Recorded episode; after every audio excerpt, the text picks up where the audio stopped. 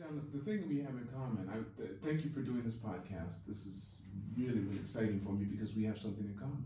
Thank you very much. It's an honor to. Uh, you're you're my senpai since um, I've known you 1991 or two or something. Why don't you tell? Come on, tell the story. Why don't you tell the story that you were going to tell me? Um, that you're telling me on the way here when we were Yeah. walking over here. You told me a story. Is that you or me? That doesn't matter. But tell me the story that you were telling me how you first met me. Because I'm just curious. I'm just curious on how you met. Because I remember the first time I met you. I knew you Yeah. is when you had your daughters in my program. yeah. Oh, okay. That's when I noticed. Yeah, yeah, that that's you right. married, you came back Yeah. at Nishimachi, you had the kids in the program. Yeah. And I saw we started talking, you said you were a gymnast, and then I looked up and I saw that you competed in nineteen eighty eight against the Russians. Rubman. and you were you were you did all around, but the only thing they have on YouTube is you doing uneven I mean parallel bars. Parallel bars and horizontal bar. Yes. They had you on yeah. Well, they didn't have video back then. It was the They- camera. I and know. VHS. That's right, that's right, that's right, right, right, right. But you were doing I mean you were doing it. I mean you were you were knocking it out. Yeah. You yeah. did really well. So what did you, how did you place? Was that the only meet you had against the No, Russians? so um, in 1980, I think it was four, I was junior national champion. Okay. Uh, and at that time, we had meets against Russia, Japan, China, uh, and everything else. And by the 1987, I was uh, in the world championship trials, ranked number three in the country. Uh, went to world championships in Rotterdam, 1987. Yes, I know. Um, I remember that very distinctly because I think it was that day the Wall Street crash had happened on that weekend, In 87, right? and it was huge news. And I remember that was my first actually. Uh, Overseas meet, right? this is this is in Rotterdam. That's right. That was your In the first Netherlands. overseas meet. No, no, no. I've been I've been since since I was junior uh, in the junior national team. We Okay. would compete all around the world Right, as right. juniors. Okay.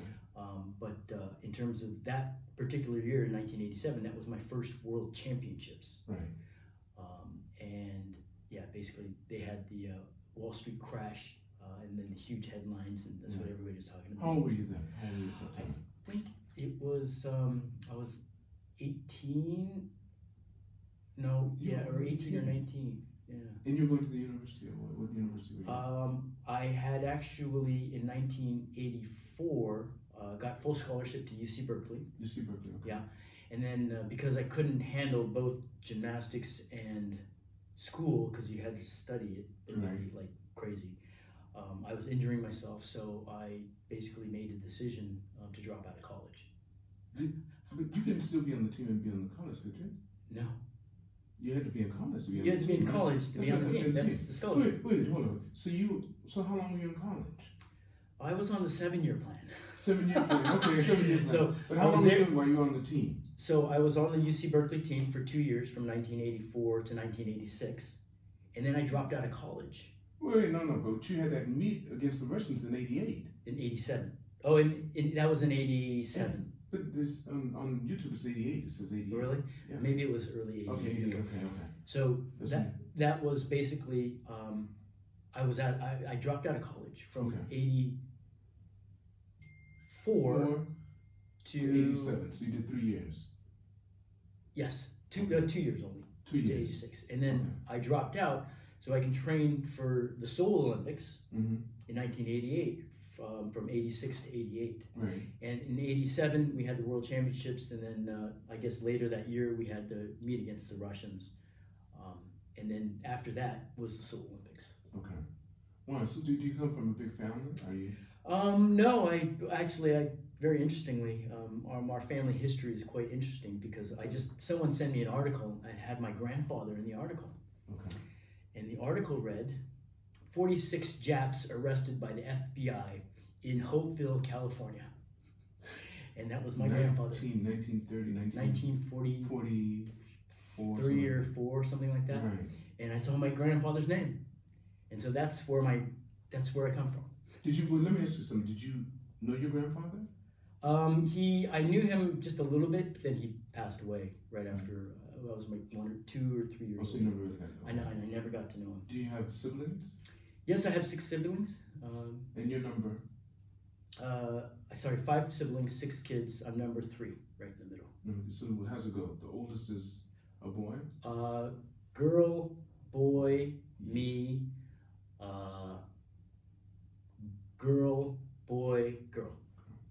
Heroes, three boys. Are you Brady guys Three Boys. close? Are you close? Or- Um, not really, because well, they're close, but I'm the guy who has been traveling around the world and not really going home very much. So, I, they're- you know, we contact them. I see them once a year or twice a year. Right. So, so you, because you're the second oldest brother, you have a brother older than you. Yes. Only one brother older than you and one sister older Yes. than you.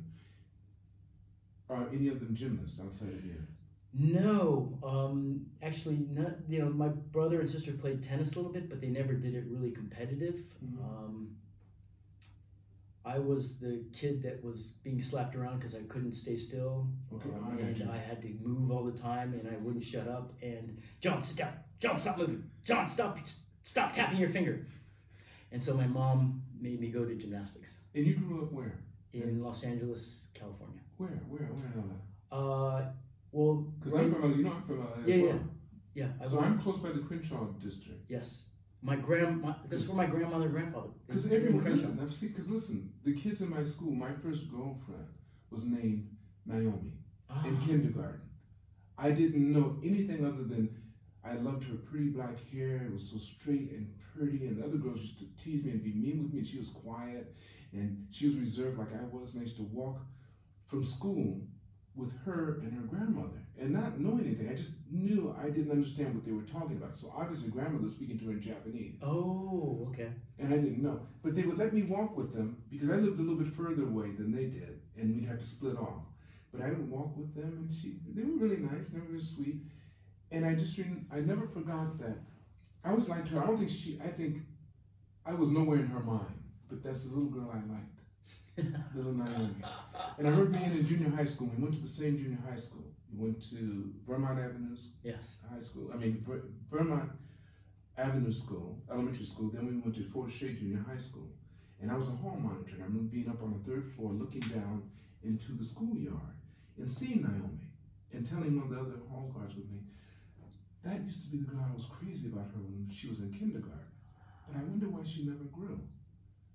You know, she stayed short." Yeah, yeah. And he said, "Most Japanese don't get that tall." And that was, listen, John, that was the first time I realized she was Japanese. Ah, I never saw her as anything other than that little girl I really liked. yeah, yeah, yeah. And it was just a mind blowing. So to cover up, because you at that age you want to know you know yes, of course, of course. Yeah, I know, I know, I know. But I knew other kids that were Japanese, but she in my mind was not Japanese. I Yeah. just knew I knew at that time ethnicity didn't really matter to me. I was learning about it, but that's not something I thought about her. Yeah. Not that I had any strong thought about it at all. Yeah. So tell me, where where were you, where'd you grow up in LA? Very interestingly, um, I didn't really re- realize I was Japanese. I grew up in a, a Mo- on Mulholland Drive in a Jewish neighbor- neighborhood. Okay, I know where Mulholland Drive is. Okay, yeah. right in 405 in Mulholland, right? Okay. And um, I went to more bar mitzvahs and bat mitzvahs than I did uh, birthday parties. Okay. So how many? There weren't any other Asians in your. There No. almost had been. You were the only one. I was the only Asian, basically. What did your father do? What kind of work did Well- your father and mother do? So after the war, um, you know, they went from being zero to all of my father's brothers and sisters became doctors and PhDs. And your father was Uh, he was a general practitioner, okay. and yeah, again back to the war days. I, ju- I just read the article. Uh, you know, they had started out from zero, pure poverty, Mhm. and um, just worked their way up. Mhm. So, uh, yeah, he became a doctor and a very successful doctor, especially in the Japanese community. In Is he Los still Angeles. alive? No, unfortunately, he passed away. At Um, what age? How old was he? Uh, Seventy, My father was seventy-two. really. Oh, they, you know, it wasn't an easy life. Sure, sure, sure. but my father's a lot older than your father too. Different generation. Your grandfather would be the age of my father. oh, okay. Yeah. Oh, that's right. Don't forget my. No, no, what are you talking about? You're not that much older than I am. I'm a lot okay. older than no, you. you're not. How old are you, John? Fifty-seven. I'm sixty-eight.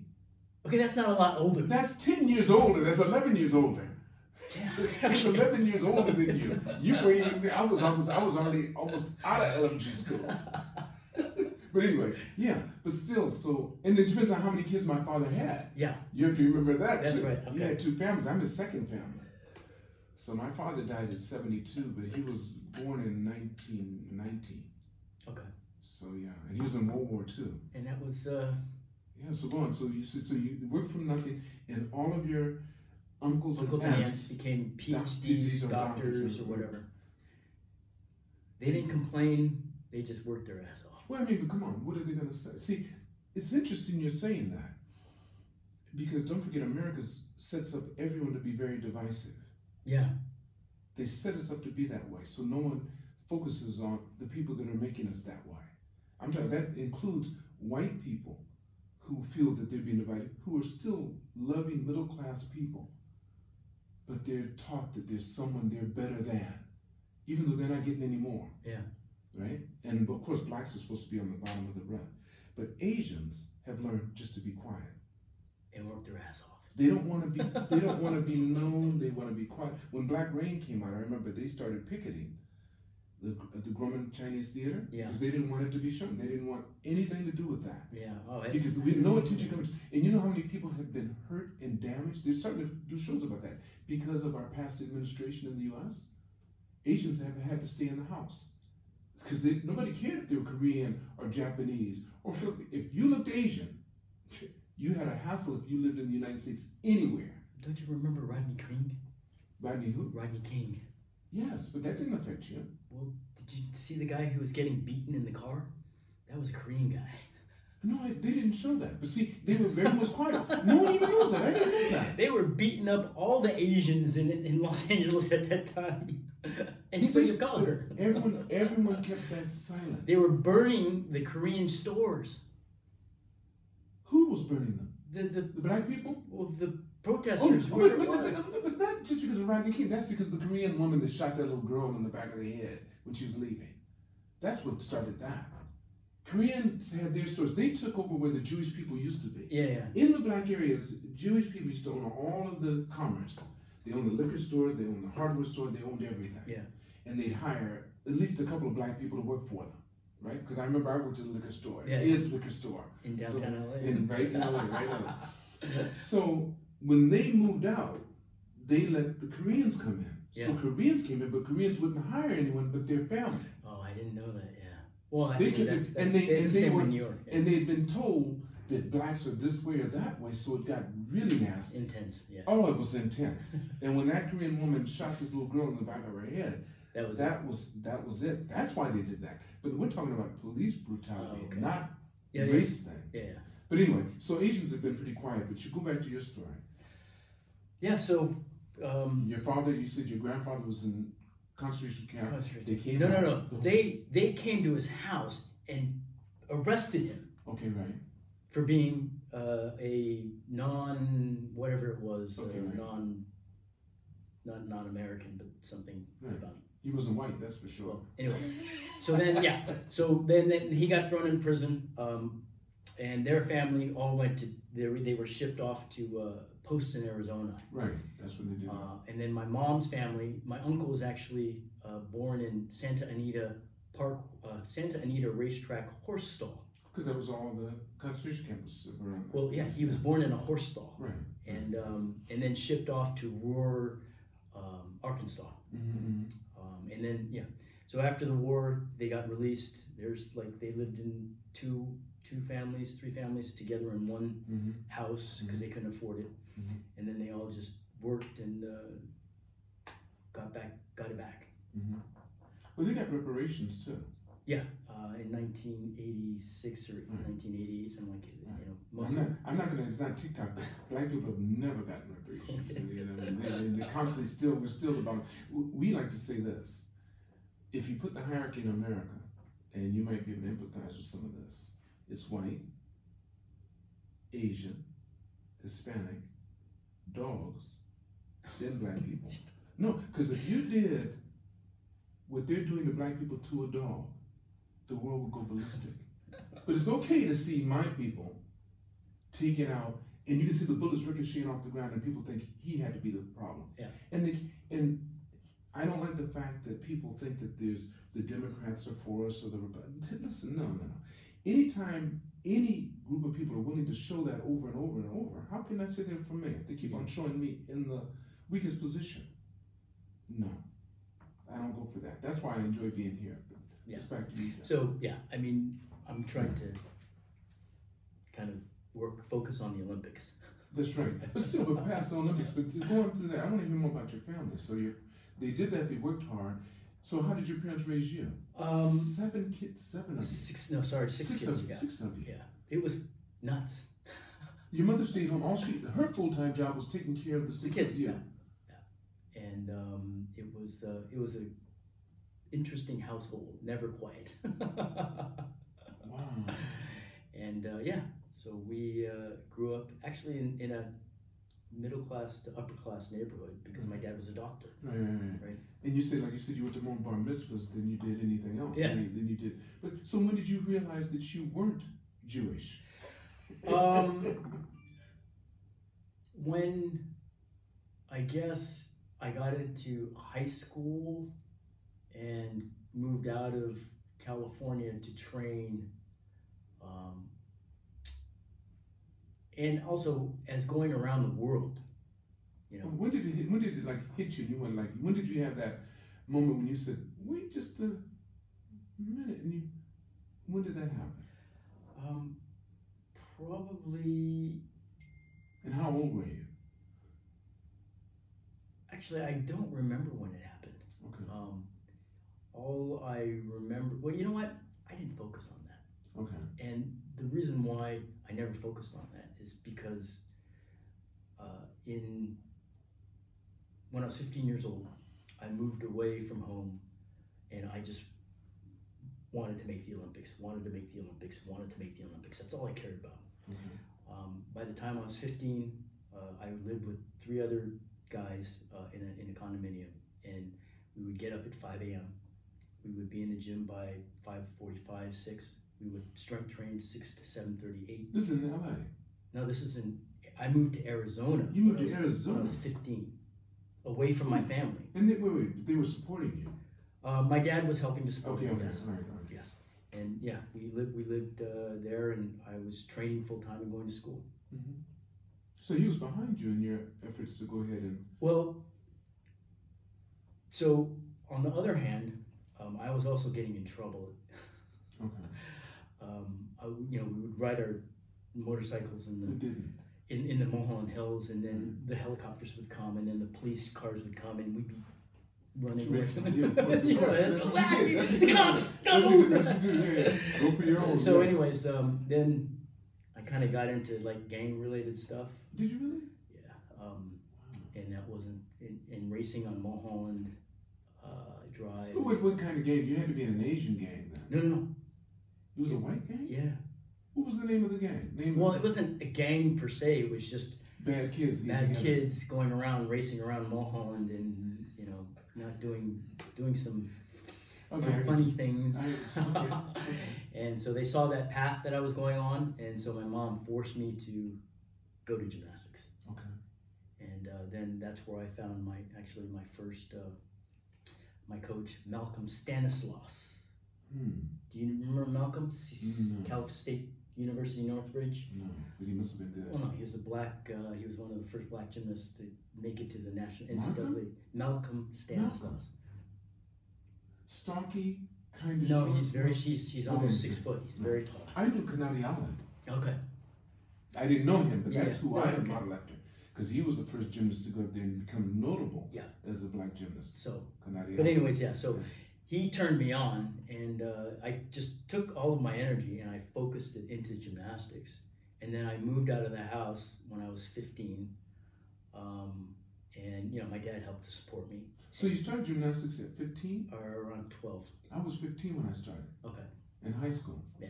Yeah, 12. So that's a little bit late. It is late. Tell me about it. But then I'm injured. I'm, you know, I don't have as many injuries as you get either. The earlier you start. Yeah, yeah. because you you have a little more sense. You have Yeah. a, little, a little bit more sense. To when you're young. understand. Yeah. I was crazy, but my height a little bit, and just have taken some falls on my bike. I used to be a dirt, do Yeah. a dirt ride and stuff. I knew how. No far I fear. got. And I didn't, have, I didn't have a great coach anyway. If I had a good coach, he might have pushed me further. So go on.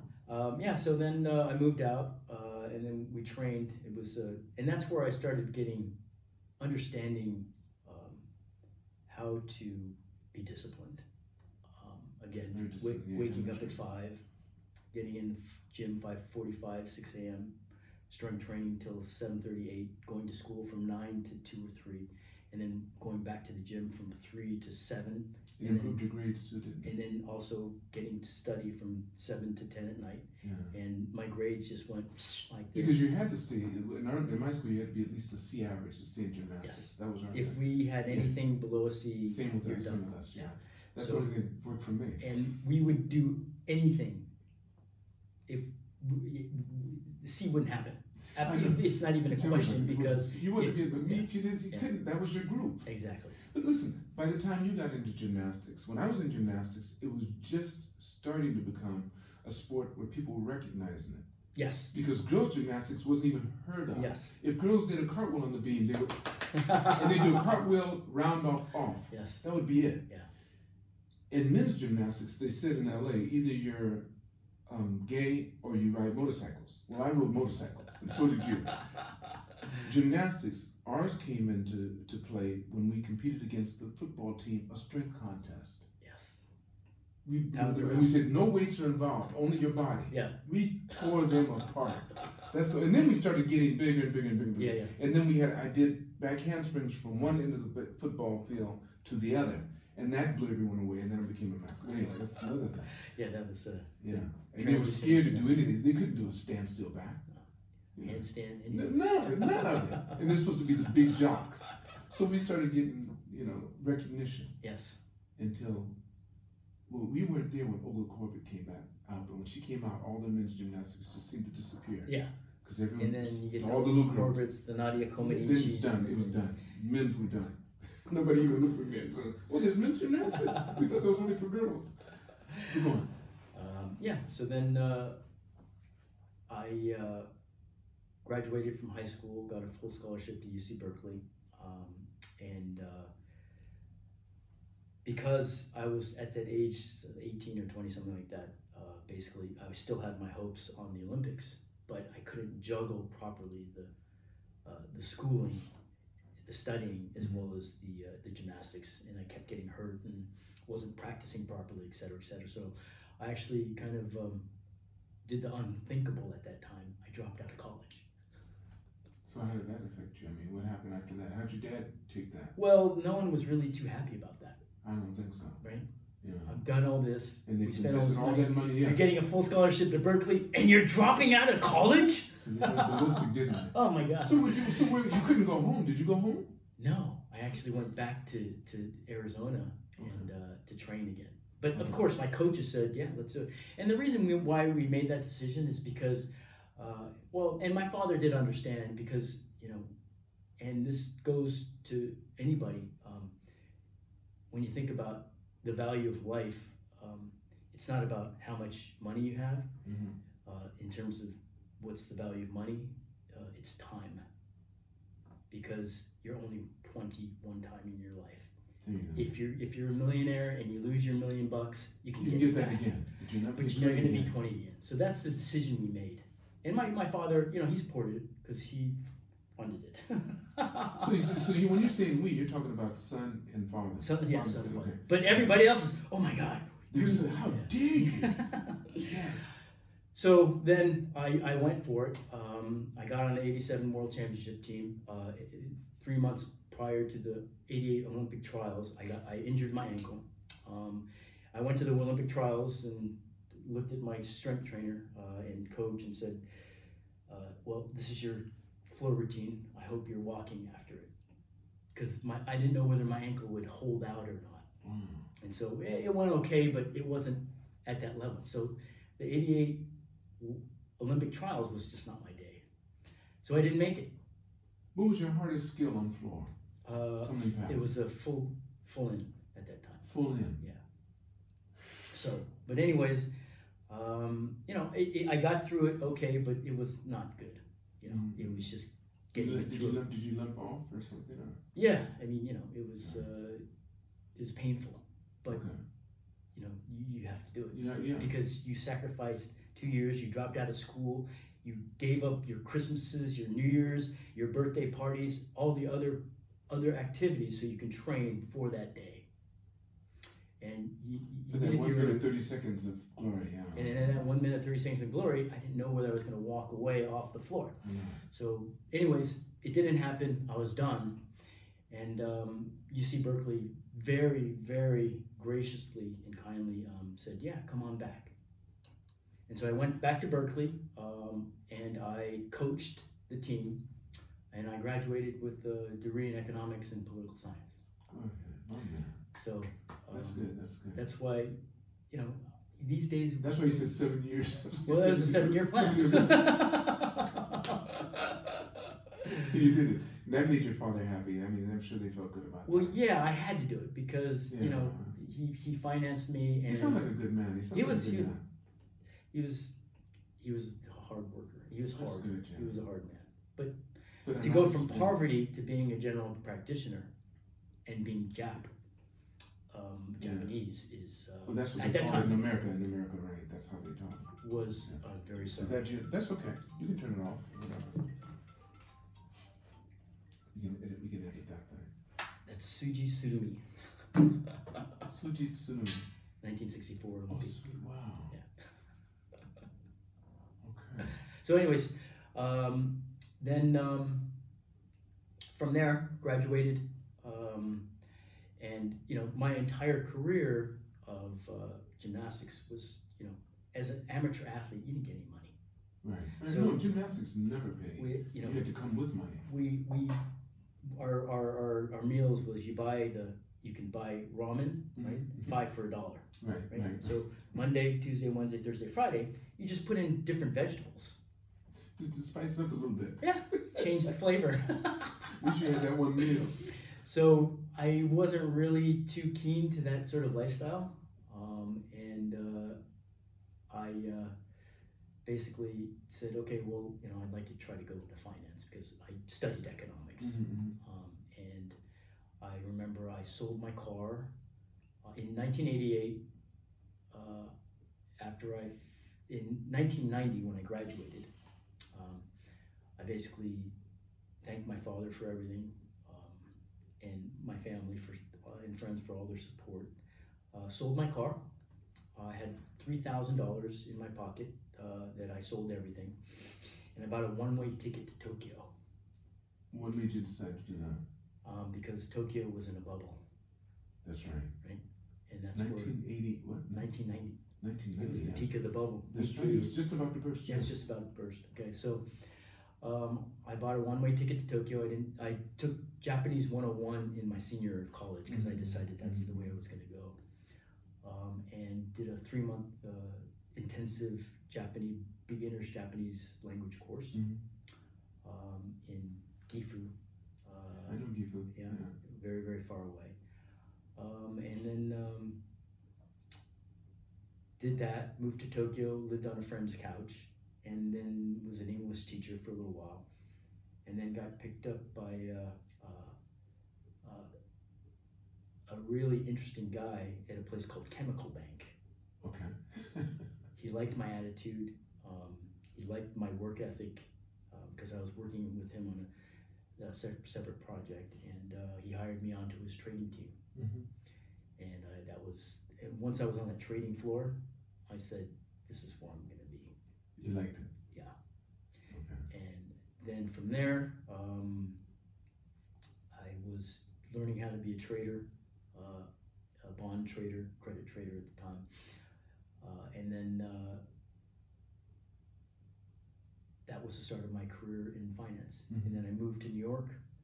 Um, I met a guy in uh, my karate class in the Upper West Side, New York City. Wait, wait, wait. Okay. So you just jumped into karate all of a sudden. Yeah, well, So- I, so you know, Come on. be, so wh- what was what the, the Chinese um, theater in in um, Grumman Chinese theater. Gorman Chinese? Yeah. That's where I saw Bruce Lee fighting You s- uh, You Return saw of the Enter the Dragon. Dragon. Return of the Right, Dragon. Enter the Dragon. Enter the Dragon. Okay. And I said, That and, was and it. then and then in addition to that, remember in Crenshaw, in Crenshaw, Right, Crenshaw. the Kokusai Theater, That's okay, Yojimbo, That's uh, right. Zatoichi, That's right. and all Yeah, the that's samurai right, that's films right, that my that's grandfather right, or my, that's my right, father you used could always to. see it, yeah, yeah, yeah. So always in the back of my mind, But I no, wanted I don't, no, no. It's, what, what, into the dragon. I tell you the part that made you decide to do it.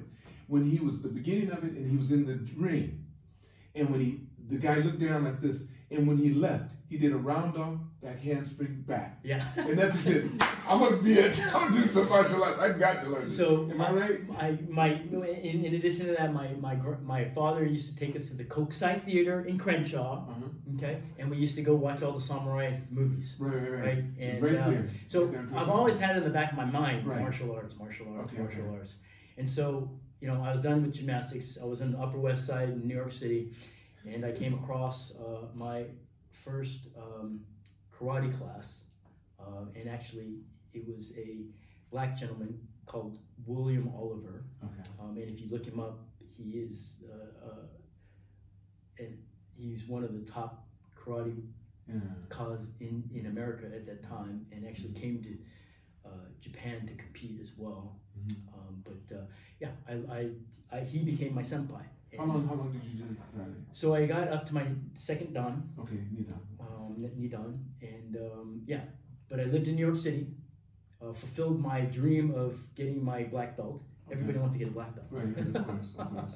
So you did that in New York City. And I did that in New York City Okay. while I was working on Wall Street Okay. and on the Wow. weekends. So and we get you things like go. that. But you know, it was great stress relief as well. I can imagine.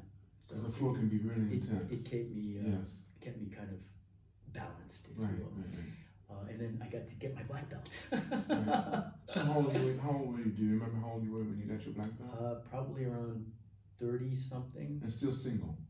Uh, at the time, I was married. Yes, When did you get married? How old were you? when you got married? nineteen ninety three, So how old were you when you got married? twenty six. So you had kids already then? No, no, no. No, I, you didn't I, have kids. We, I didn't have Wait, kids till so you I was got married when you were 20 what? How old were you? 1993. 1990. You should know how old you were when you got married. Come on. 27. 27. So then you guys waited until you were how old were you when you had your first uh, child? 1999. And how old were you then? So I was 34, 35. 34. Yeah, that's all. I had my first kid. But you guys have been married for that time. Yeah, yeah, That yeah. time, Um, well, again, I was the low, lowest man on the to- totem pole Been working your way up. in Wall Right? Street. And in Wall Street, basically, they the first thing you say is, um, John, I'm so glad you're an athlete. Um, you know how to work hard, you've got discipline, and when we fire you, you're not going to take it personally. Dead serious. This this is what we Dead was. serious. Right, so that was my interview on Wall Street. That was my beginning. We find you won't be, you'll recover. You'll recover. You'll, You'll you'll re- recover. You'll be you'll fine. recover. Okay. One true story. And so And wait, then- how'd you again- take that? How'd you take it? What'd you do? I just what?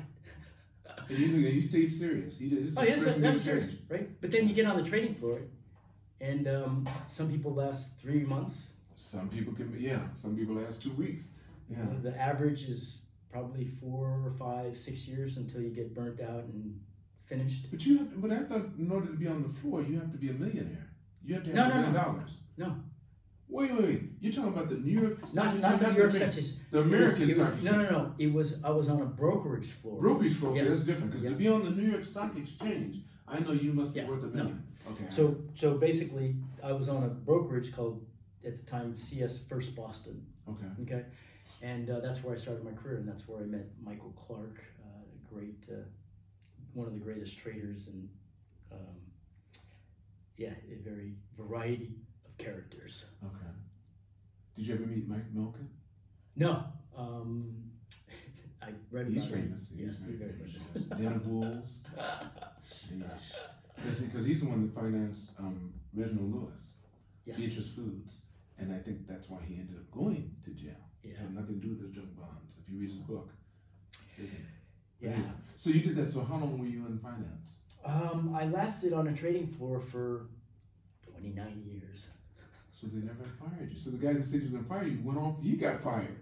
Well, no, but yeah, I mean, basically, you so burned on, on out. a trading floor, basically, it's it's a battle every day. right? Every day is a competition, but that's the way I trained. Mhm, Right. Okay. So I was Mm-hmm. bred to be a competitor, Mm-hmm, and our motto was every day is a competition, and every competition is every day, so you don't have to worry about anything. No nervousness. There you go. and that's the way we trained. Every day was competition. We went to the competition, and it's just like every day, you guys go out and do your job.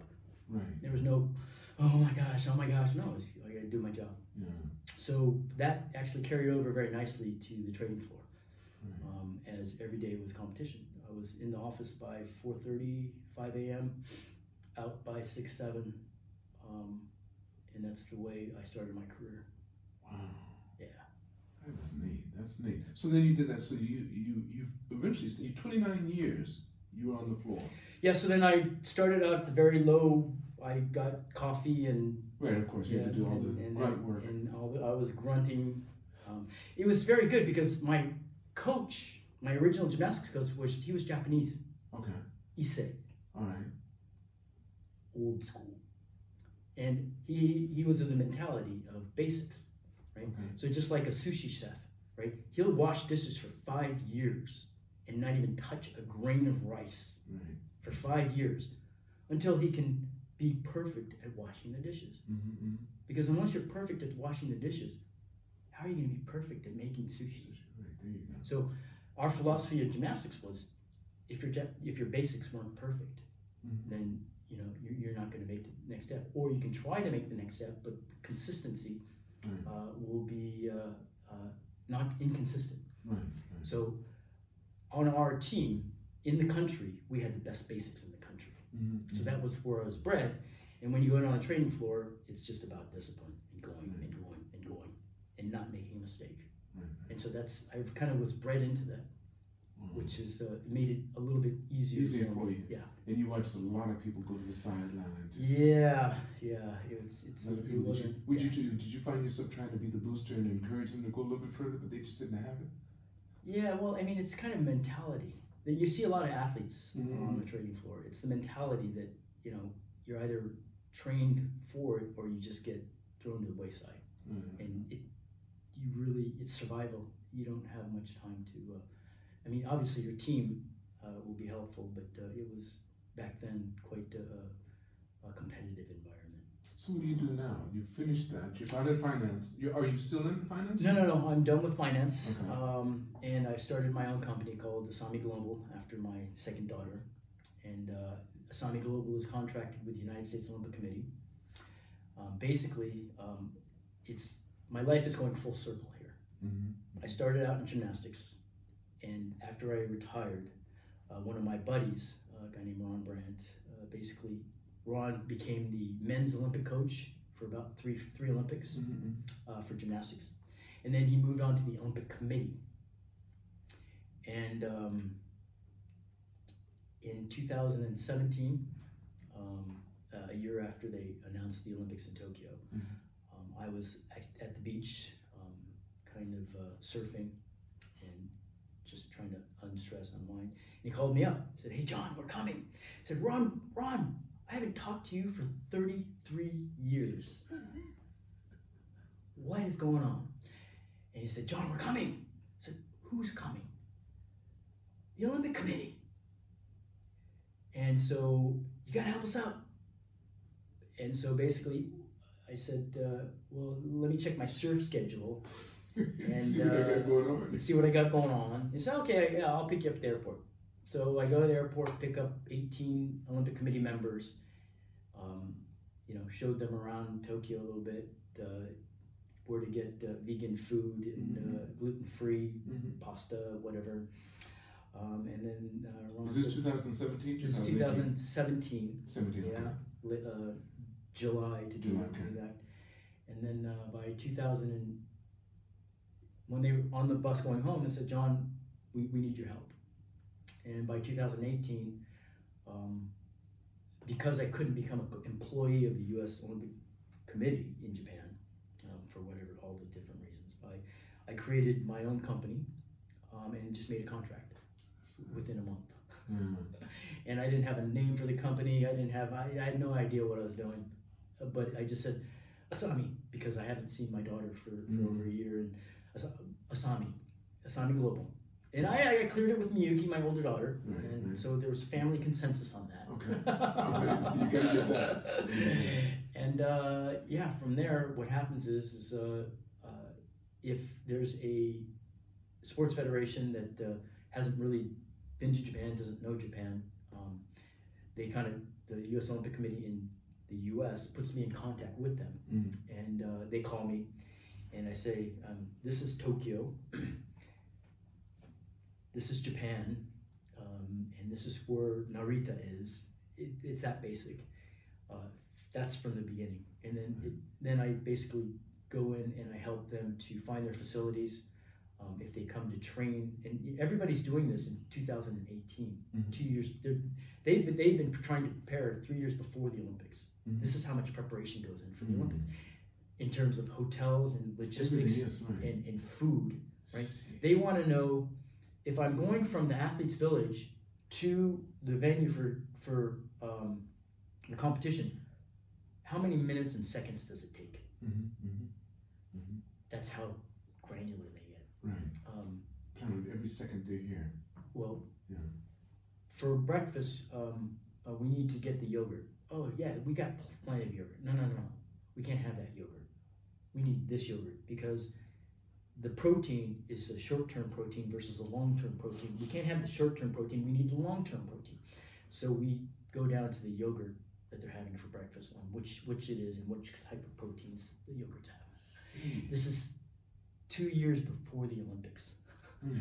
and this is how much planning is going in the Olympics And you're taking care of all that. and for rugby, gymnastics, surfing, um, climbing, and now judo, karate, skateboarding, uh, probably artistic gymnastics. Um, I will be helping them out. Well, I have been helping them in terms of their preparations Mm-hmm. You're the go-to guy for that. Yeah. For the U.S. for the, only for the U.S. Only for the U.S. And yes. so basically, what I have done is, you know, with my finance background, um, under, read up on the Japanese uh, economic policy of uh, uh, sports economy and growing the sports economy across Japan using the Olympics as a catalyst, which is the host town program.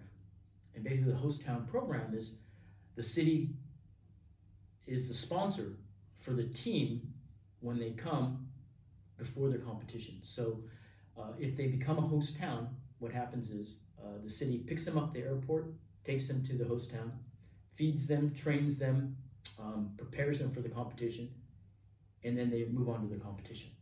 Oh, I didn't know that. And that's all financed by Japan. Very, very nicely. Wait, do they only do that for the U.S. teams? No, no, they do it for all All countries. teams. So is that is that normal? Do you know if this is normal for all the Olympics? So This whatever is- this hosting is- country this is is- doing it, This is the first time ever. that they've done that, Yes. This Japan is the first time ever that they and do they're this. hosting every single country's. Well, they're not every single country, it's the countries that they partner with. Oh, they partner with Yes. that each. They know it. For example, um, Gifu. Yes. Could be a host city. Well, Gifu Ken, the host city of Nakatsugawa, Kugawa, that area. not is. I Nakatsugawa, had to cut that off. Right. yeah. they are hosting the USA wrestling team. Oh, they are okay. Yes. So the USA wrestling team goes there to train. Uh, Kagawa, last but year, Kagawa, so this they go to Gifu. Gi- Gifu's a major city there, right? So Kagawa, that's one of them. Nakatsugawa. Kagawa, Oh, yeah, So they'll go there. right. If for the Olympics, they will go there.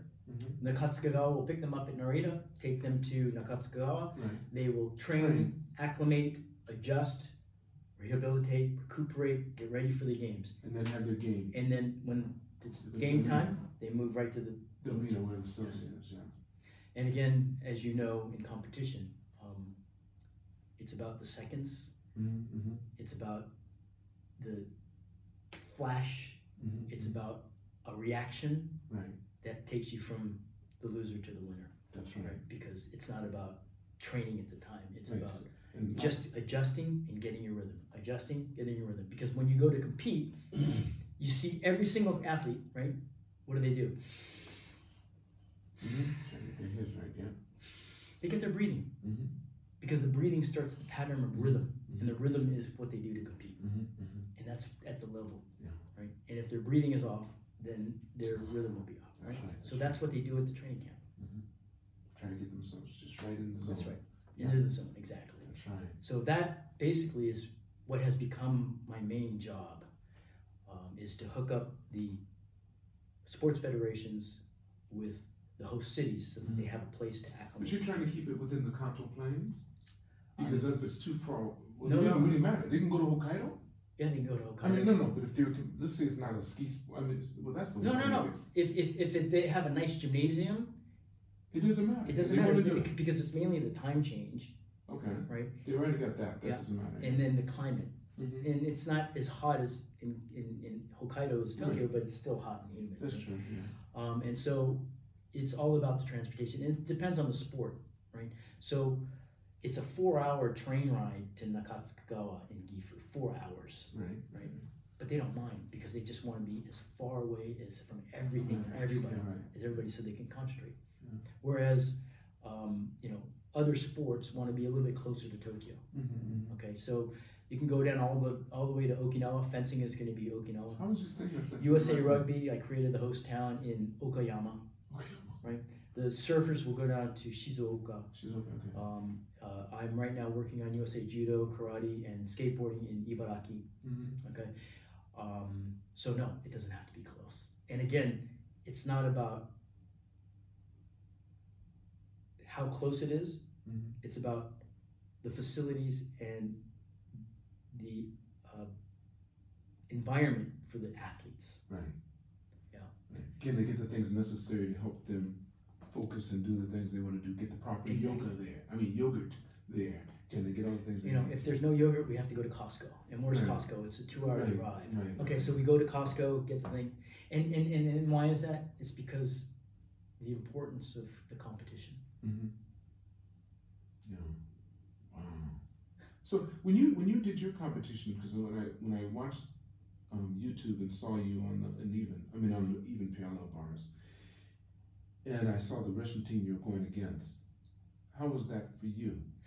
As a Um, host? did you how, what did you do to keep yourself not just breathe? I mean, you had other stuff that's going on. I know the breathing's important, but there's other things going on in your head, especially if those two top. Russians in there. Yeah. Again, um, back to my previous statement of every day is a competition and every competition is an event every day. It was just decided. You, Yeah. you have your schedule, you have your routine, you have your your your your, your job Mhm. basically Mhm. to go out and execute. What happens outside doesn't matter Right. for that time, and so you don't let anything impact you. So that's why, um, you know, even in today's Olympics, right? Even though they can't go to their facilities, they say, okay, what it is, what is it that we can do? How do we make this happen? Mm-hmm. right? Rather than worry about this guy, worry about that guy, worry about this thing, worry about Corona or the Right. COVID, right? Right. It's worried about okay, we're in this situation. What do we need to do to succeed? Are we going to have the Olympics this year? I have no But I idea. mean, but are you going for? Do you from what you have to do and what you're being, what's being brought to you, just your feeling? Do you think it's going to happen? I have no idea. I, I Even have. with that, you- but yeah. are you doing? Are they having you? I, I If you in, had in things, uh, December I was one hundred percent certain. I know you told me In January, I'm less certain, and today I'm even less certain. Are you serious? I- Based upon uh, based upon the, the kind of information you're receiving, well, I mean, it's you know, just you're being I don't know. So I don't know. So I don't focus on it. And You it's, just it's, do it out of anyway. control. We just make sure that we have the right yogurt with the right proteins in it. if they do come. If, they, do come. If they, do, come. and so we have plan A, plan B, plan C, and then finally plan D.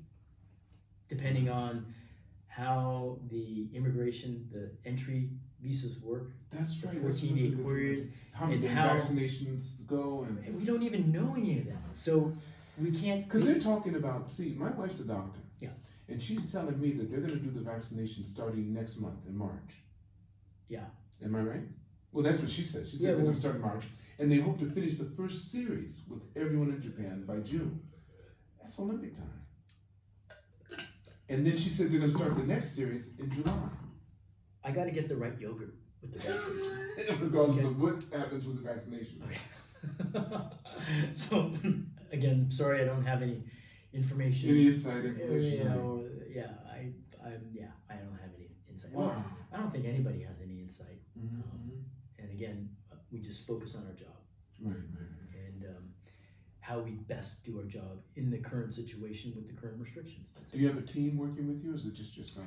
Um, right now, it's ju- it, I do have a, a team, Mhm. um, but it's not an official team. It's just like personalities mm-hmm, that are into sports that love sports, and um, they are working with. Uh, uh, because I'm only going to be able to be with one team during the Olympics, hmm I have to prepare that team for all the other sports, uh, sports teams mm-hmm. uh, during the Olympic uh, pre-Olympic training period. Mm, mm. All right. Well, listen, John. Thank you for this interview because it's been fantastic. I mean, talking to you about the Olympics, you got me really into it. That's for sure. Anything else you want to tell me that you haven't told me about the Olympics that might be juicier? Or, Well, everybody asks me, you know, what about the athletes? Mhm. And then I'll go back to my point. They're not worrying about vaccines. They're not worrying about this or that. They're working out. They have problems every day. Mhm. whether it's their spouse, whether it's their school grades, whether it's somebody doing something in their family and financial troubles, they have problems every single day. Mhm. Okay, but what they do is they figure it out, they get through it as best they can, and then they continue to progress for their peak performance. Mhm. Okay, COVID 19 is just another pain in the butt they need to deal with Mhm. does it change their attitude towards sports towards competition no do they not want to do it well for your business oh yeah sorry but Lan- mr lee but uh, you know we're going to cancel your main event uh, just because you know of uh, of a pandemic right um, is it going to disappoint you yes Mhm. is it going to make you upset yes but are you going to quit your business Good point. no, Good point. you're just going to work your ass off more, For when it does. For when it does come back. When it comes back, right? So that's the response I usually give Okay, that's what's happened with all the athletes. You find with the, the athletes that I deal with. yes. Because what I do, I have, I have, um, on the social media, I keep up with all the gymnasts. Yeah. Just watching it. They're practicing. They're they're, pulling. up they're new practicing in movements. their living room, They're living- in they're their going everywhere. They're garage. Every Yeah. place they can, they're going. And the colleges are no joke. These people are right on top of Yeah. it. So they're they're going for it as if it's going to happen. and so you know I hope it happens. So do I. So do I. Because if it doesn't, it isn't. Yeah, and if it doesn't, it doesn't. Yeah. Okay, that's just part of the cards that are dealt. Mhm. What are you going to do about Right. it? And they're just going to That's right. keep moving on. Well, thank you, John. I want to thank you for doing this podcast. Couldn't think of anyone else who I'd rather do this gymnastics podcast with. Thank you so much. Thank you very much, senpai, gymnastics senpai, life senpai. yeah, no, we're going through a lot together. That's for sure. All right, I'm going to be talking to all of you soon. I've got to try to decide how I want to start doing these these podcasts. If I tell you to subscribe or say like or whatever to podcasts you see like this, because the more people that like it, the more I know what you like. Or leave a comment. Tell me what you like on the podcast. Tell me what you liked about what you just heard. And if you do that, it makes everyone's life a lot easier. Thank you, and don't forget to press subscribe. Did you want me to do the handstand? You still, you, you- let's do that. I'll put that in here. I can, I can put that behind some of the stuff you're saying. That's easy. That's good. Let me pull this up. You can play. it. Wait, wait, hold on, hold on. What, what time is it? It's ten It's o'clock. only five, nine, ten thirty. Yeah, Six, hold on. maybe till Let me, ten let thirty. me just check my schedule. What am I supposed to be doing? I have eleven. I'm good. You should be eating with me at eleven. What are you talking about? I'm sorry. Wait just a minute. Let me get I'm, this camera. I need to take a rain check. Let me get this camera. So I have you. Okay. Okay. Let me put it on the other one. Pulls it out some. John's about to do a handstand.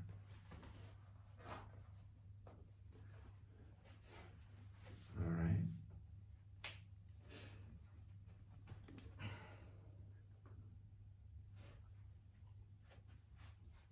Um, I don't know which way I should do it. Is it okay like that? It's, I'm good.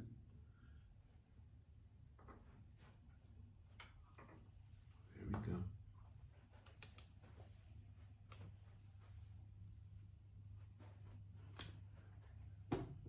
Looking good. My man. Still got it? That's good. All right. All right. That's what I'm talking about.